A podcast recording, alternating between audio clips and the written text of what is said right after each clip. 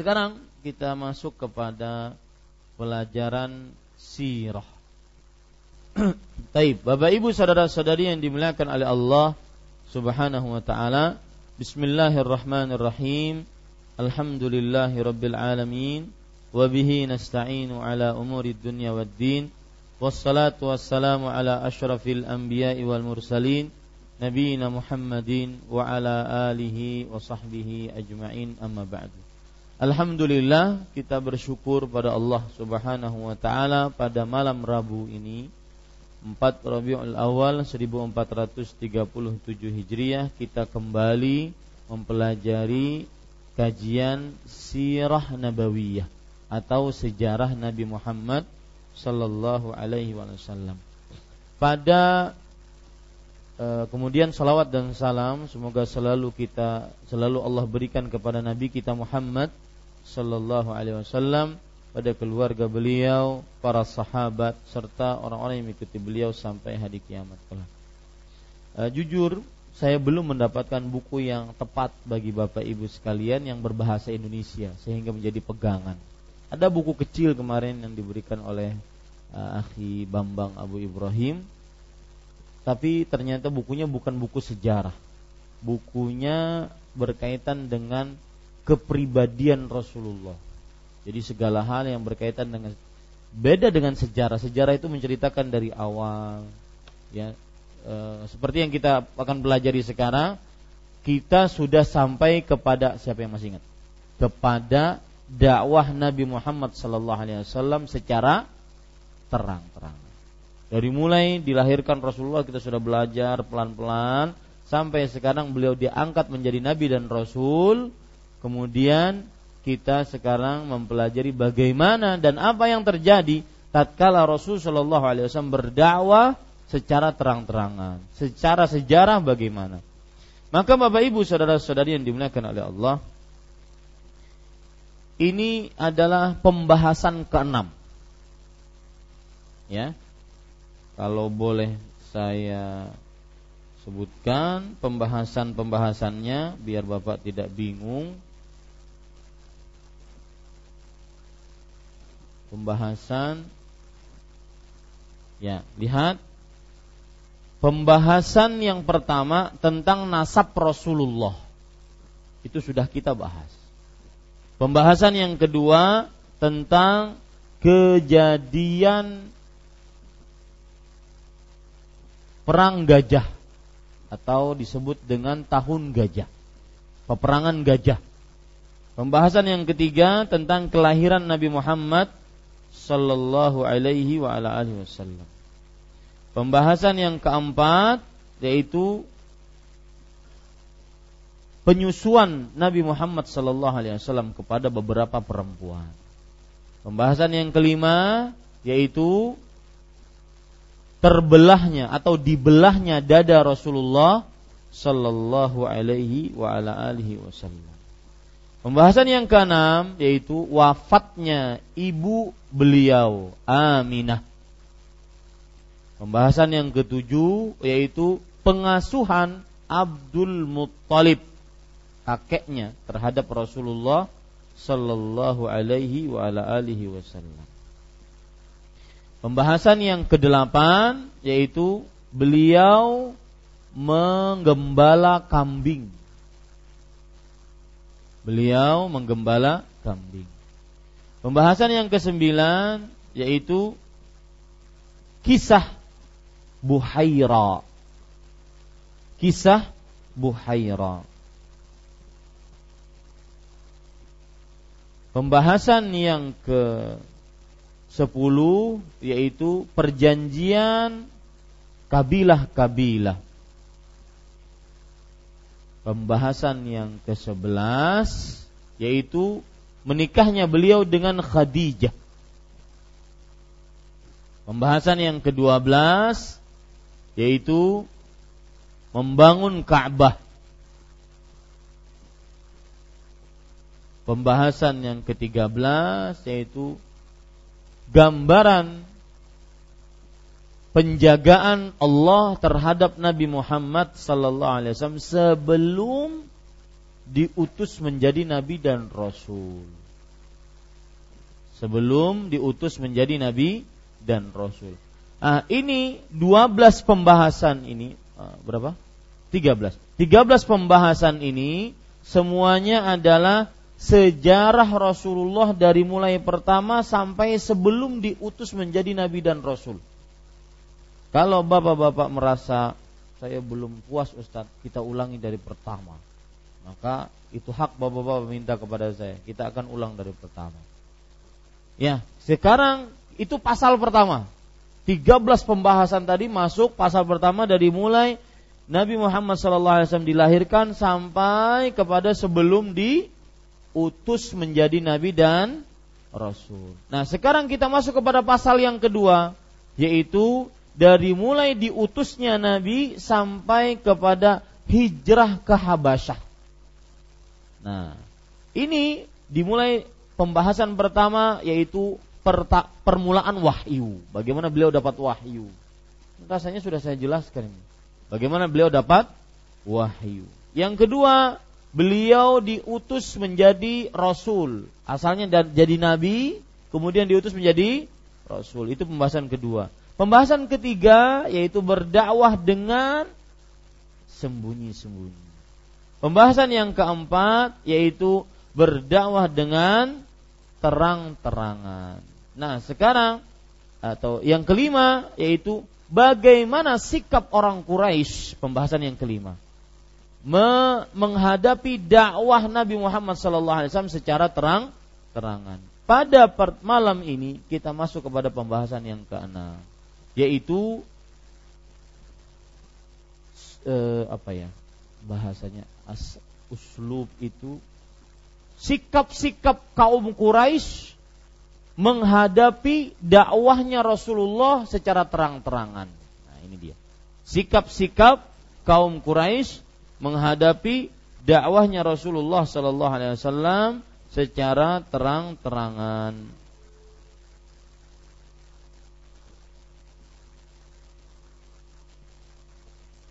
Sikap yang pertama yaitu sikap menghina dan mencela.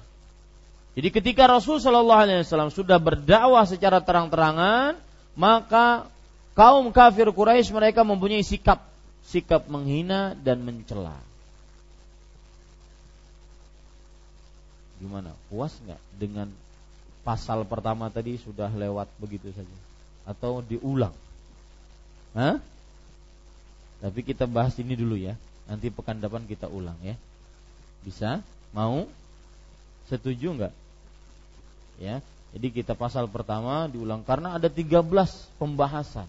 Kayaknya lewat begitu saja, belum masuk ke dalam otak kita. Bagaimana Nabi Muhammad SAW dilahirkan, bagaimana ini, bagaimana ini. Ya.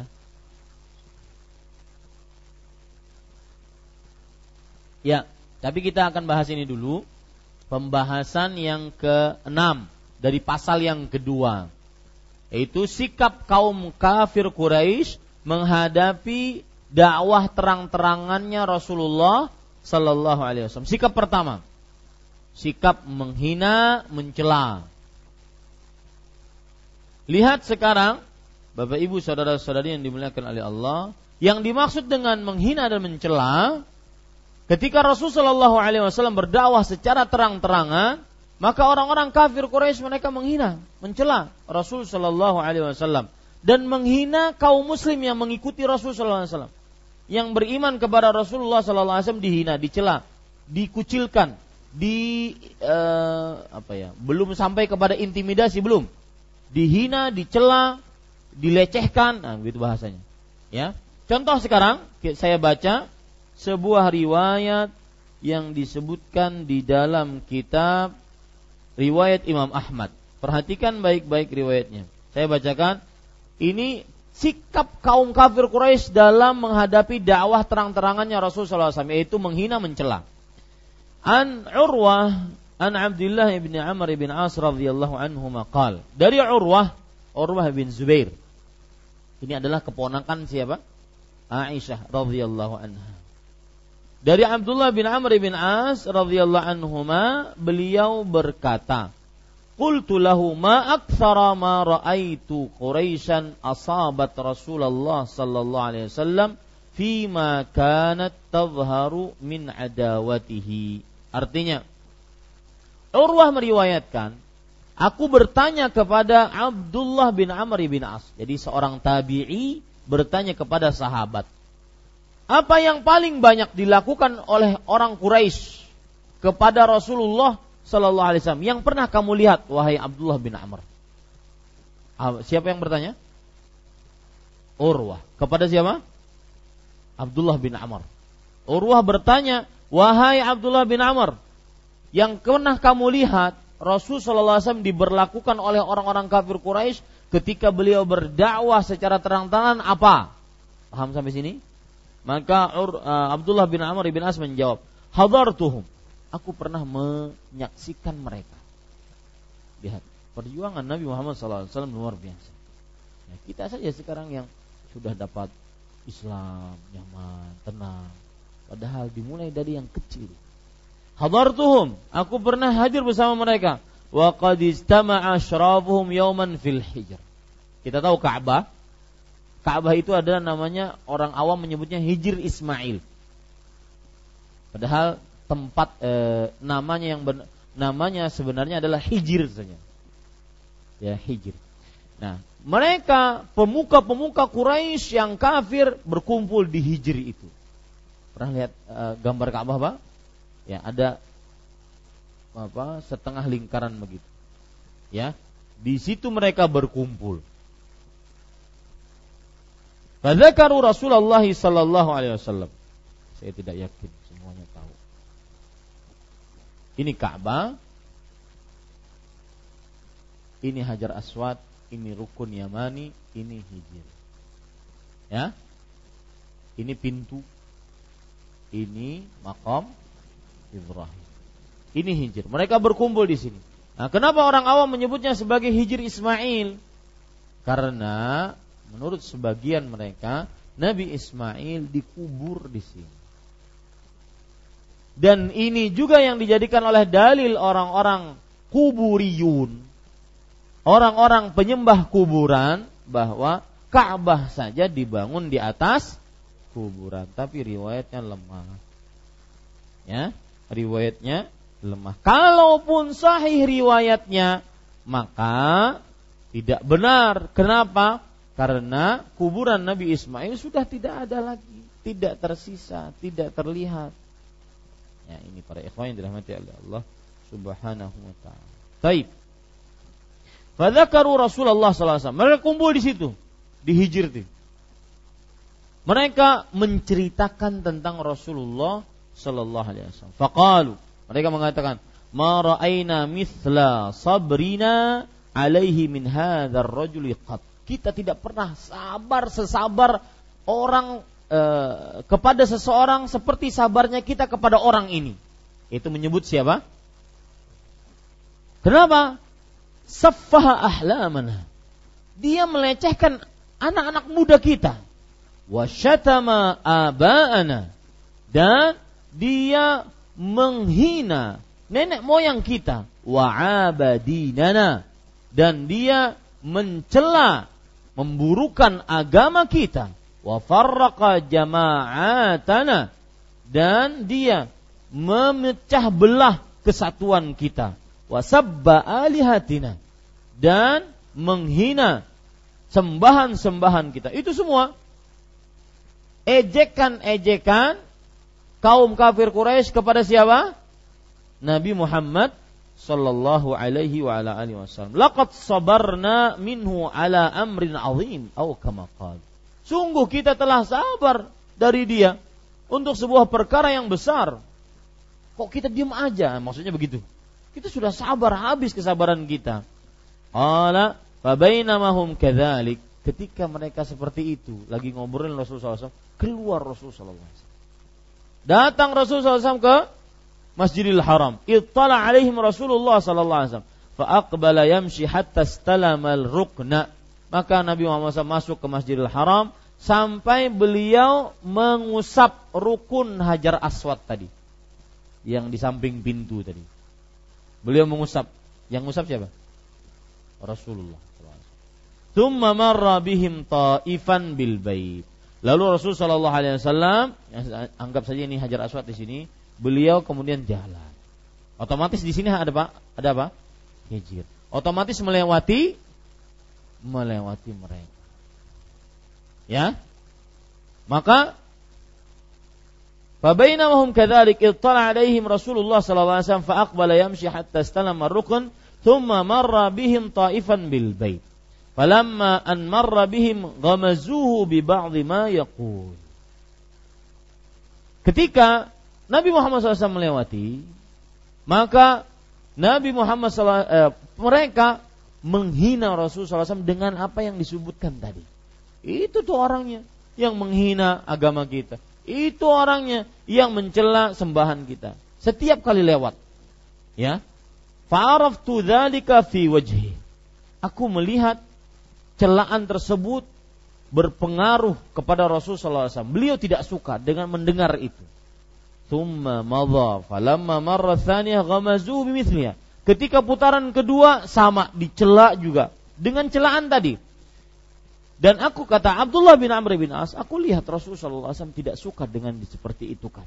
Kemudian putaran ketiga, beliau juga ini menunjukkan bahwa tawaf itu sudah mulai dari dahulu sudah ah, ada ya lalu di putaran ketiga Nabi Muhammad sallallahu alaihi wasallam berkata tasma'un ya ma'syara Quraisy lihat seorang uh, pemberani wahai kalian bangsa Quraisy pemuka-pemuka Quraisy dengarkan aku ama walladhi nafsu Muhammadin biyadih laqad ji'tukum bidzabh demi jiwa Muhammad yang berada di tangannya. Sungguh aku datang kepada kalian dengan kehancuran.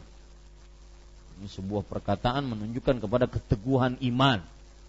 Fa'akhadatil qaum kalimatahu hatta ma minhum rajulun illa ka'annama ala ra'si ta'irun waqi'un.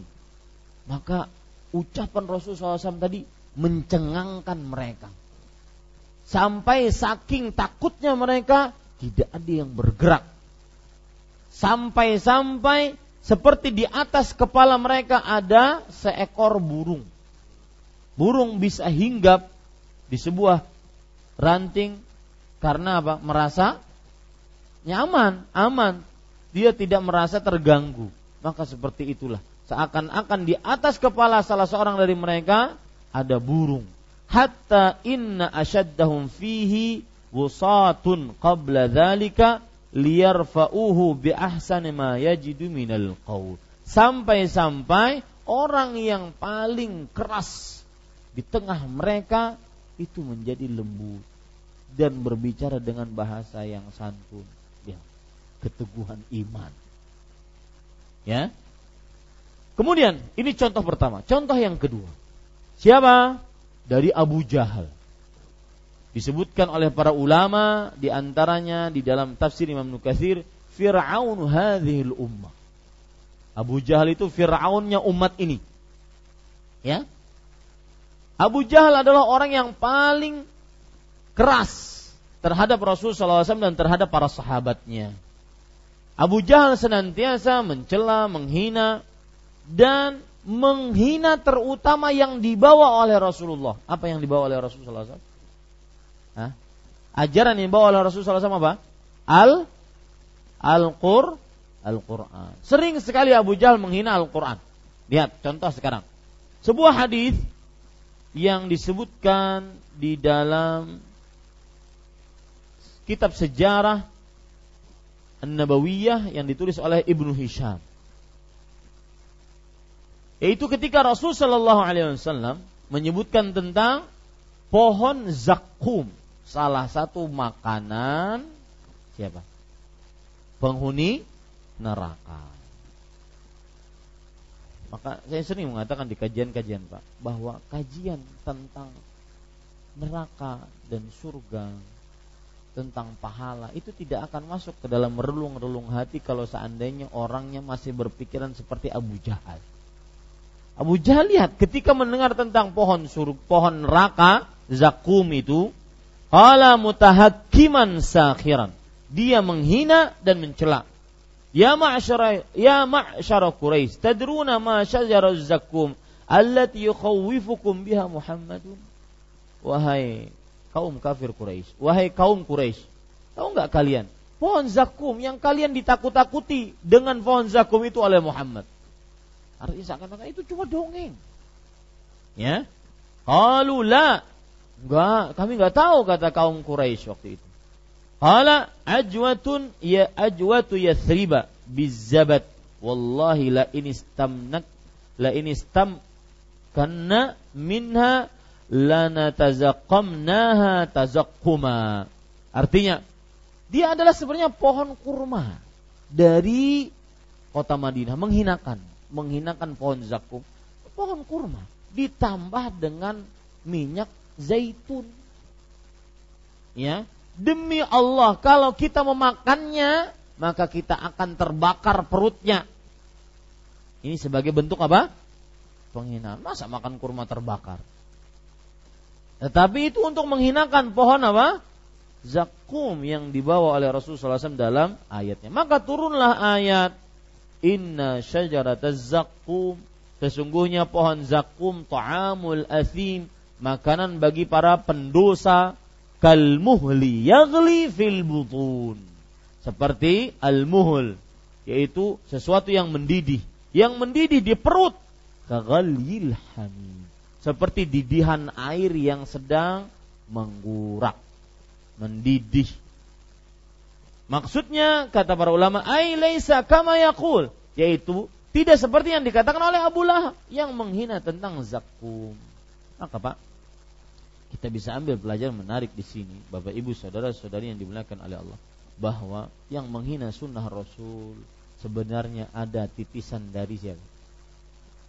Abu Lahab, Abu Jahal, afwan, Abu Jahal menghina jenggot, menghina saf, menghina malaikat mungkar dan nakir. Ya, Mudah-mudahan kita diselamatkan lisan-lisan kita dari menghina agama Allah Subhanahu wa taala. Baik. Bapak Ibu saudara-saudari yang dimuliakan oleh Allah Subhanahu wa taala. Selanjutnya, contoh yang lain yang mana Nabi Muhammad sallallahu alaihi wasallam mendapati celaan, hinaan tatkala berdakwah dengan terang-terangan. Yaitu diriwayatkan dalam riwayat Bukhari Ja'at Ummu Jamil zaujatu Abi Lahab. Nah, ini manusia tercela juga. Ummu Jamil, nama kunyahnya bagus Ummu Jamil, ibunya si Jamil. Bagus. Tetapi akhlaknya buruk. Ummu Jamil datang. Ummu Jamil ini istrinya siapa? Istrinya Abu Lahab. Faqalat maka ia berkata kepada Rasul sallallahu alaihi wasallam sakhiratan mustahzi'atan dalam rangka menghina mencela Inni la arju an yakuna syaitanaka qad tarakaka. Aku berharap syaitanmu wahai Muhammad telah meninggalkan. Jadi Jibril dikatai sebagai syaitan. Lam arahu qur qurbaka mundu lailataini aw thalathan. Aku belum melihat uh, syaitanmu itu mendekat kepadamu semenjak dua sampai tiga malam ini. Artinya Nabi Muhammad SAW belum dapat wahyu. Ya, Jibril, malaikat termulia disebut sebagai syaitan. Fa'anzalallahu azza wa jal. Maka Allah menurunkan ayat bantahan terhadap Ummu Jamil. Surat Ad-Duha, "Wadh-duha wal-laili idza saja ma wadda'aka rabbuka wa ma qala." Demi waktu duha demi malam jika sudah menyelimuti maka Robmu tidak meninggalkanmu dan tidak menyendirikanmu. Ini bantahan kepada siapa? Ummu alangkah Bapak Ibu saudara-saudari. Kalau ada di dunia saja pemimpin orang mulia menyebut-nyebut atau memuji-muji seseorang maka dia akan sangat terasa pujiannya misalkan Pak Presiden menyebut nyebut nama fulan padahal dia rakyat biasa oh jadi terkenal Ya sama kan cerita batu akik kan seperti itu. Kenapa sampai terkenal? Hah? Tahu sebabnya? Karena pemimpin-pemimpin negara memakainya. Kemudian jadi terkenal. Nah, kebalikan dari itu, ketika ada orang yang mulia mencela seseorang, maka benar-benar tercela. Nah, yang kita ingin ambil di sini para ikhwan yang dirahmati oleh Allah, ketika Jibril dihina, maka Allah langsung membantah. Membantah siapa? Ummu Jamil, istrinya Abu Lahab. Kemudian lagi Abu Jahal berkata, ini riwayat yang lain, disebutkan riwayatnya di dalam kitab Sahih Bukhari. Abu Jahal berkata menghina Rasul sallallahu alaihi wasallam, "In kana hadha huwal haqqu min 'indik fa amtir 'alaina hijaratan minas sama aw itina bi'adzabin alim." Wahai Muhammad sallallahu alaihi wasallam, jika engkau benar, coba turunkan hujan. Ya, atas kita. Hujan batu dari langit atau turunkan siksa subhanallah. Ini penantangan untuk mencela dakwah siapa? Rasul Shallallahu Alaihi Wasallam. Apa yang Allah balas? Ya. Kira-kira mampu nggak Allah menurunkan hujan batu? Mampu nggak Allah menghancurkan umat yang menghina nabinya sebagaimana umat-umat sebelumnya? Mampu nggak? Tapi lihat apa yang dilakukan oleh Allah Subhanahu Wa Taala. Dan ini bentuk kasih sayang Allah terhadap Rasulullah sallallahu alaihi Makhluk rasul pemimpin manusia yang paling Allah cintai, Khalilur Rahman. Maka turunlah ayat Allah Subhanahu wa taala berfirman dalam surat Al-Anfal ayat 32 sampai 33. Wa idh qalu dan ketika mereka berkata, Allahumma wahai Allah, in kana hadha huwal haqqa min 'indik fa'amtir 'alaina hijaratan minas sama' awitina bi'adzabin alim. Orang-orang kafir Quraisy mengatakan, "Wahai Allah, kalau ini benar, Nabi Muhammad SAW ini benar utusanmu, maka turunkan hujan dari batu, dari langit, hujan batu dari langit, atau siksa pedih." Maka dijawab oleh Allah, "Wa ma kana Allah liyu'adzibahum." Allah tidak menyiksa mereka wa anta fihim dan engkau wahai Muhammad wasallam berada di tengah-tengah mereka. Tidak diturunkan siksa oleh Allah, hujan batu oleh Allah. enggak. Tapi malah jawabannya untuk apa? Untuk me meninggikan siapa? Rasulullah SAW. Allah tidak turunkan siksa kepada mereka karena engkau ada di tengah-tengah mereka. Ini kedudukan Rasulullah SAW yang begitu tinggi. Ya, wa ma Allah mu'adzibahum wa hum. Dan Allah tidak akan menyiksa mereka dalam keadaan mereka beristighfar kepada Allah Subhanahu wa taala. Ada cerita lagi, Pak, yang luar biasa juga menarik tentang bagaimana orang-orang kafir Quraisy sikap mereka menghina mencela dakwah Rasul sallallahu alaihi wasallam. Cerita ini disebutkan di dalam kitab As-Sirah An-Nabawi yang ditulis oleh Ibnu Hisham yaitu suatu ketika ada orang dari kaum Al-Arashi. Anggap saja dia dari kaum Arashi. Membeli sesuatu, da, eh, menjual sesuatu kepada Abu Jahal. Menjual sesuatu kepada Abu Jahal. Berarti pembelinya siapa? Abu Jahal. Lalu para ikhwan yang dirahmati oleh Allah, Abu Jahal ini nggak bayar. Ya, orang kaya nggak bayar. Abu Jahal nggak bayar. Apa yang terjadi? Arashi ini mengatakan kepada kaumnya Abu Jahal, yaitu kaum Quraisy. Man yang suruni ala Abi Jahal, fakat mattalani mali. Wahai kaum Quraisy, siapa yang menolongku untuk mengadili Abu Jahal ini? Sungguh dia telah menunda-nunda hartaku. Artinya dia beli barang, ambil barangnya tapi nggak belum bayar-bayar sampai sekarang. Maka fa'asyara ba'dha kufari Quraisy ila Rasulillah sallallahu alaihi wasallam istihza'an bi. Maka orang-orang Quraisy mengatakan tuh, minta aja sama sama Muhammad sallallahu alaihi Artinya, tuh tandemnya Abu Jahal itu Nabi Muhammad sebagai bentuk penghinaan kepada siapa? Nabi Muhammad sallallahu alaihi wasallam. Maka Faja'al Arashi ila Rasulillah sallallahu alaihi wasallam. Datanglah Arashi kepada Rasul sallallahu alaihi wasallam, faqama ma'ahu ar-rasul ila Abi Jahal wa taraqa alaihi al-bab. Datang ke rumahnya Abu Jahal Rasulullah Arashi sallallahu alaihi wasallam. Kemudian Rasul SAW mengetuk pintu rumah Abu Jahal. Wa amara an yu'tiyal arash haqqahu. Dan memerintahkan Abu Jahal untuk membayar dan memberikan haknya Arashi. Fadafa'u ilaihi wa huwa yarta'idu minal khawf. Maka Abu Jahal terpaksa bayar. Karena takut dengan siapa? Rasul sallallahu alaihi wasallam. Jadi beliau itu haibah, punya wibawa. Ya. Yang melihatnya itu benar-benar terpesona dengan wibawanya. Nabi Muhammad tapi wibawanya nggak dibuat-buat wibawanya memang wibawa yang diberikan oleh siapa? Allah Subhanahu wa taala. Wa indama sa'alat Quraisy Quraisyun Aba Jahlin an sababi dzalik. Wah, berita itu sampai kepada Quraisy. Ente kok kalah dengan Muhammad? Dicela oleh Quraisy. Kok takut sama Muhammad sallallahu alaihi wasallam? Maka Abu Jahal sambil menghina. Wahai hakum, celaka kalian ma huwa illa an daraba ala babi wa sami'tu sautahu muliat ru'ban. Malak mul, malak muli'tu turuban celaka kalian. Ketika dia memetuk pintuku dan aku mendengar suaranya maka aku takut. Thumma kharajtu ilaih. Lalu aku keluar rumah menghadapinya.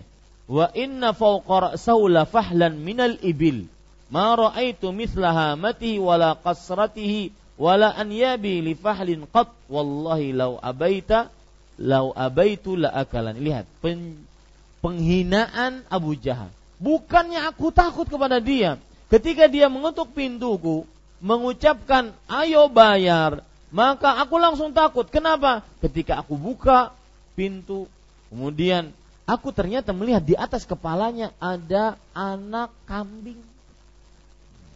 Menghina. Ya? Afwan, anak onta malah. Anak onta, aku tidak pernah melihat anak onta yang kepalanya besar, kemudian gigi taring yang panjang, lebih panjang dan lebih buruk dibandingkan yang ada di kepalanya, di atas kepalanya Muhammad Sallallahu Alaihi Wasallam. Kalau aku tidak ngasih uang itu, niscaya dia akan memakanku. Itu yang menyebabkan aku kasih. Mencela siapa? Rasul sallallahu alaihi wa ala alihi wasallam. Eh, ini para ikhwan yang dirahmati oleh Allah Subhanahu wa taala. Kemudian perlu diperhatikan sini. Pelajaran menarik. Sikap pertama dari kaum kafir Quraisy menghadapi dakwah Nabi Muhammad SAW adalah dengan mencela. Ketahuilah Bapak Ibu, mencela itu kadang-kadang lebih besar, lebih berat di hati dibandingkan ditusuk dengan pisau. Bujurkah itu? Hah? Betul. Kadang-kadang ucapan lebih berat dibandingkan apa? Senjata, pisau. Ada pepatah Arab mengatakan Jurhul lisan angka min jurhis sinan menjur sinan betul. Artinya luka disebabkan ucapan itu lebih dalam, pedih, sakit dibandingkan luka disebabkan pisau. Maka lihat, itu yang terjadi kepada Rasul Wasallam. Beliau lebih pedih dihina dibandingkan kena kena keburukan seperti yang terjadi di Taif. Saya ceritakan sekarang cerita Taif riwayat Bukhari dari Urwa ibnu Zubair radhiyallahu anhuma beliau meriwayatkan dari Aisyah. Aisyah bercerita kepada Nabi Muhammad sallallahu alaihi Aisyah bertanya kepada Nabi Muhammad sallallahu alaihi wasallam, "Hal ata 'alaika yaumun kana ashadda 'alaika min yaumi Uhud?" Wahai Rasulullah, hari Uhud engkau apa yang didapat oleh Rasulullah hari Uhud? Luka di mana? Ya, di pipi, kemudian di kepala, ya. Adakah yang lebih berat menurutmu dibandingkan luka di hari Uhud? Artinya yang engkau dapati dari kaummu selama berdakwah, adakah yang engkau rasakan lebih berat dibandingkan luka di hari Uhud? Paham pertanyaannya? Maka Rasul sallallahu alaihi wasallam menjawab, "Laqitu min qaumika ma laqi." Wahai Aisyah, kaum Quraisy lebih parah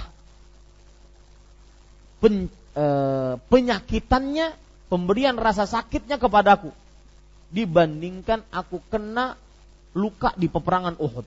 Karena asyaddu ma laqitu minhum yaumal aqabah idh uridat nafsi ala bani abdi ya lay ibni abdi kilal falam yujibni ila ma aradtu fantalaqtu ana mahmun ala wajhi falam astafiq illa wa ana biqarni tha'alib فرفعت رأسي فإذا أنا بسحابة قد أظلتني فنظرت فإذا فيها جبريل فناداني فقال إن الله قد سمع قول قومك لك وما ردوا عليك وقد بعث الله إليك ملك الجبال لتأمره بما شئت فيهم artinya perhatikan baik-baik maka ada hari yang aku lebih berat mendapatkan e, rasa sakit dibandingkan rasa lukaku di peperangan Uhud. Kapan itu?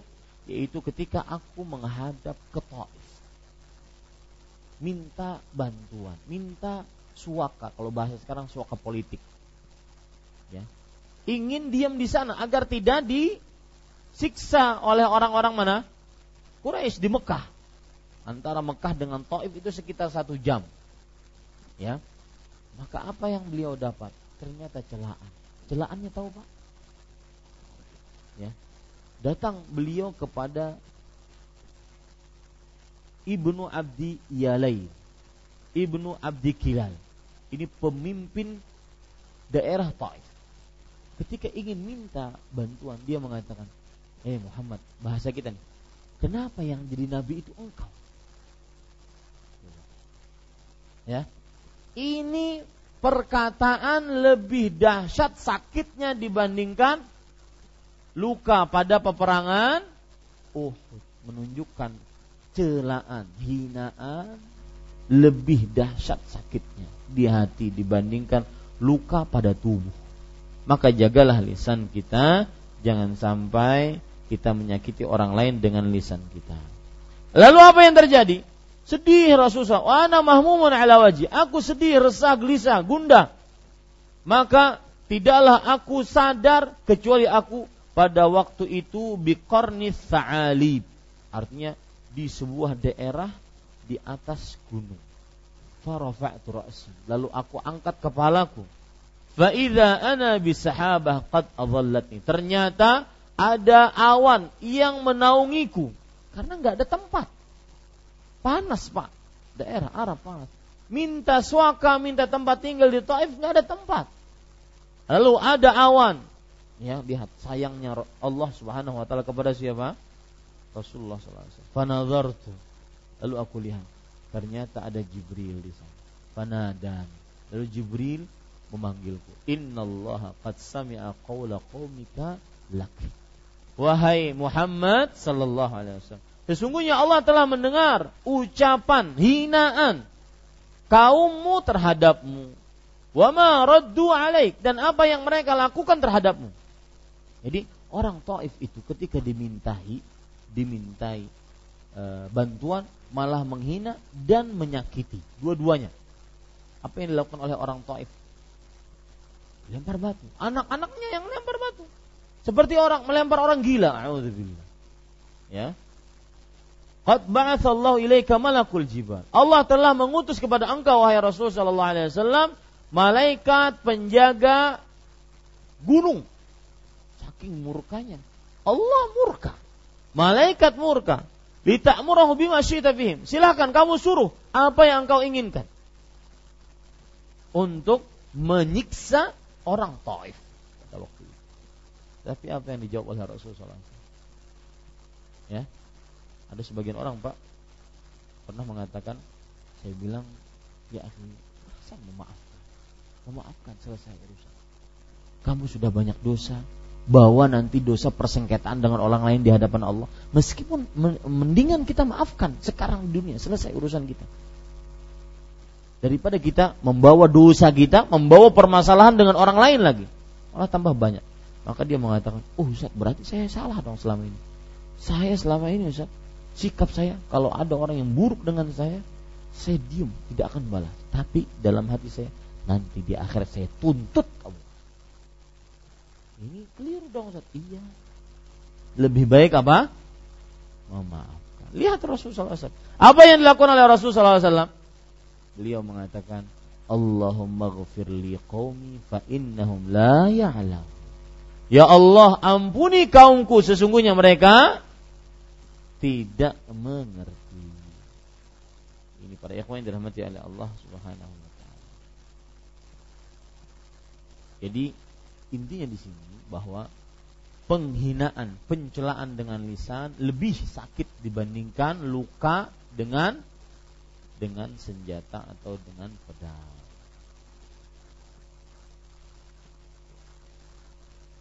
Baik, itu kira-kira yang bisa saya sampaikan masih kepada poin pembahasan ke anak. Dan kalau Bapak ingin karena ingin nggak kita ulang? Hah? Gimana? Ya, diulang tetapi tidak terlalu ini yang yang sudah saya akan lewati dengan cepat, diulang pembahasan 13 pembahasan tadi.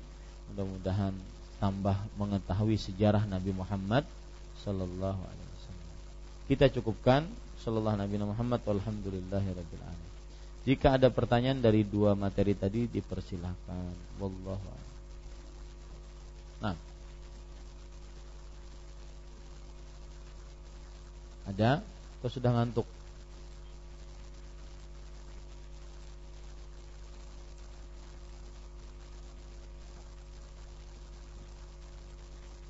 Tidak ada?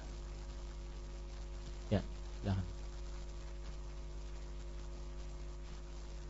Waalaikumsalam warahmatullahi wabarakatuh. Ya Ustadz mohon apa tanggapannya. Eh, kira-kira apakah termasuk kesia-siaan atau termasuk sombong apabila kita punya hobi yang bisa dikatakan mahal ya?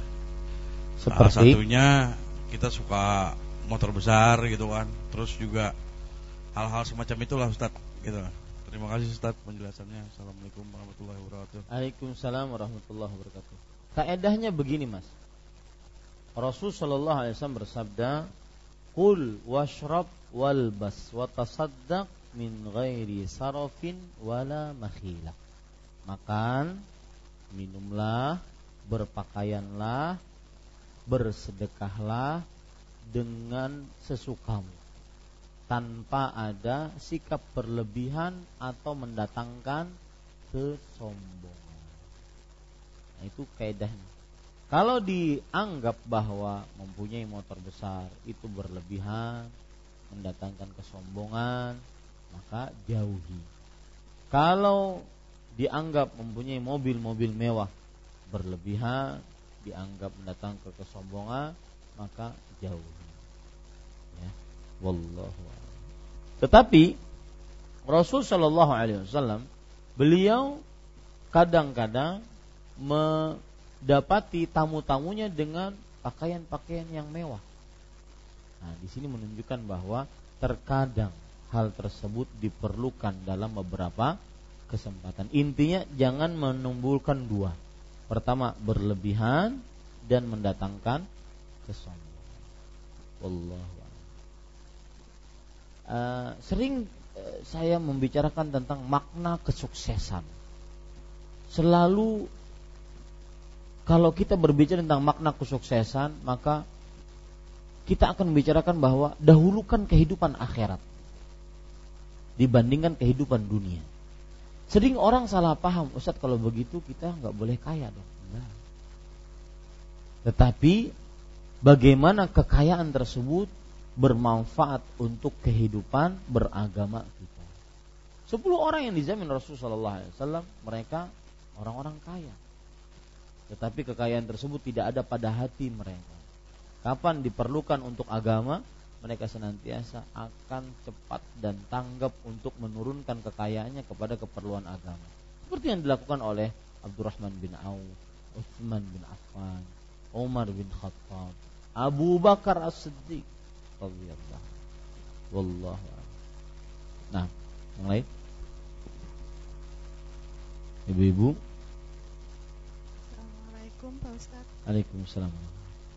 Uh, saya minta kejelasannya Pak Ustadz. Itu kan uh, kalau orang membunuh binatang, terus binatangnya tuh dibuang di tengah jalan, terus jadi kan ketabrak, hancur. Itu gimana hukumnya? Itu satu.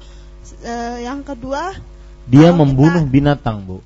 Iya, uh, maksudnya tuh membunuh binatang seperti tikus, ular dan sebagainya itu dibuang di binatangnya itu dibuang di jalan gitu. Jadi kalau kita tabrak tadi kan hancur gitu. Itu hmm. gimana hukumnya? Ya. Yang kedua, kalau kita lagi jalan uh, terus nabrak kucing gitu loh Pak Ustadz. Terus uh, dibiarkan begitu aja apa gimana? Ya. Maksudnya saya, makasih Pak Ustadz. Ya. Waalaikumsalam warahmatullahi wabarakatuh. Ada hadis Rasulullah SAW berbunyi bahwa al-iman bid'un wa sab'una syu'bah. A'laha qawlu la ilaha illallah wa adnaha imatatul adha 'anil tariq. Iman itu 67 eh, 70 sekian bagian. Bid'un wa sab'un. 70 bagian iman. Yang paling tinggi ucapan la ilaha illallah. Yang paling rendah menghilangkan kotoran di jalan.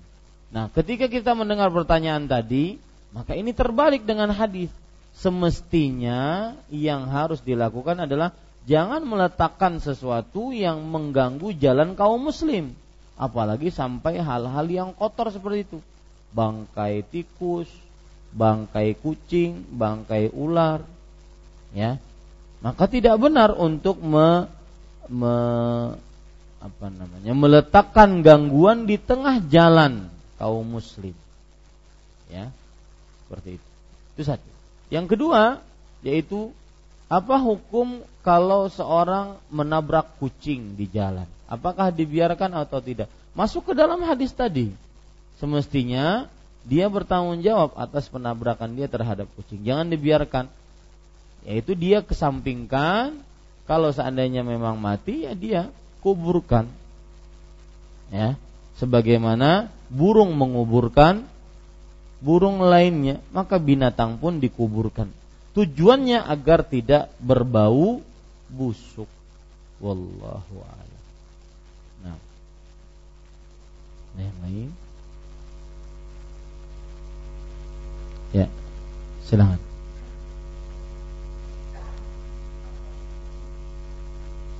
Bagaimana hukumnya seorang laki-laki yang menikah secara diam-diam tapi masih terikat hukum apa hubungan sah suami istri hanya karena dikarenakan istrinya berhalangan tetap dalam artian sakit tidak bisa memenuhi kebutuhan apa suami istri terus si lelaki menikah secara diam-diam tanpa izin istrinya karena ditakutkan kan tidak diizinkan itu seperti apa hukumnya Ustaz?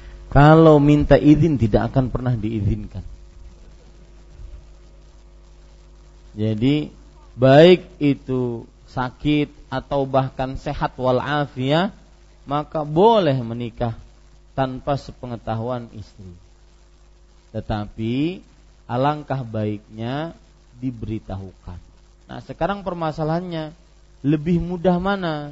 Minta izin atau minta maaf? Nah, tanya yang di belakang itu. Setiap wanita beda-beda. Ada yang katanya minta izin lebih mudah. Sudah. Ada yang katanya minta maaf lebih mudah, berarti nikah dulu baru maafkan saya. Nah, seperti itu. Ya. Demikian. Jadi baik istrinya sakit, apalagi istrinya sakit punya alasan. Sang suami punya alasan syar'i. Artinya istri sakit ini dicerai pun sah tidak berdosa dan tidak berbuat zalim sang suami. Tetapi mungkin sang suami sabar dan masih menyayangi istrinya, tapi dia harus melampiaskan syahwatnya sehingga dia tidak melakukan perbuatan zina, maka dia menikah lagi. Maka saya anjurkan untuk menikah siri kadang-kadang mendatangkan beberapa kemudorotan. Sah dia secara Islam asalkan terkumpul syarat-syarat pernikahan. Seperti ijab kabul, seperti adanya dua mempelai, saksi, mahar, wali perempuan. Sah. Tetapi lebih baik lagi kalau dicatat di catatan sipil. Toh itu tidak bertentangan. Cuma mungkin sebagian atau kalau yang saya pernah dengar di peraturan negara ini secara catatan sipil harus ada persetujuan dan izin dari istrinya. Maka tidak mengapa seseorang ketika sulit untuk mendapatkan izin dia untuk meminta maaf saja. Dalam artian dia mungkin menikah siri. Tetapi lebih baik di catatan sipil agar tidak bermasalah di kemudian hari. Wallah. Ada ibu-ibu ada? Ya, kita cukupkan dengan kafaratul majlis subhanakallah hamdik syahadu an la ilaha illa anta astaghfiruka wa atubu ilaik. Wassalamualaikum warahmatullahi wabarakatuh.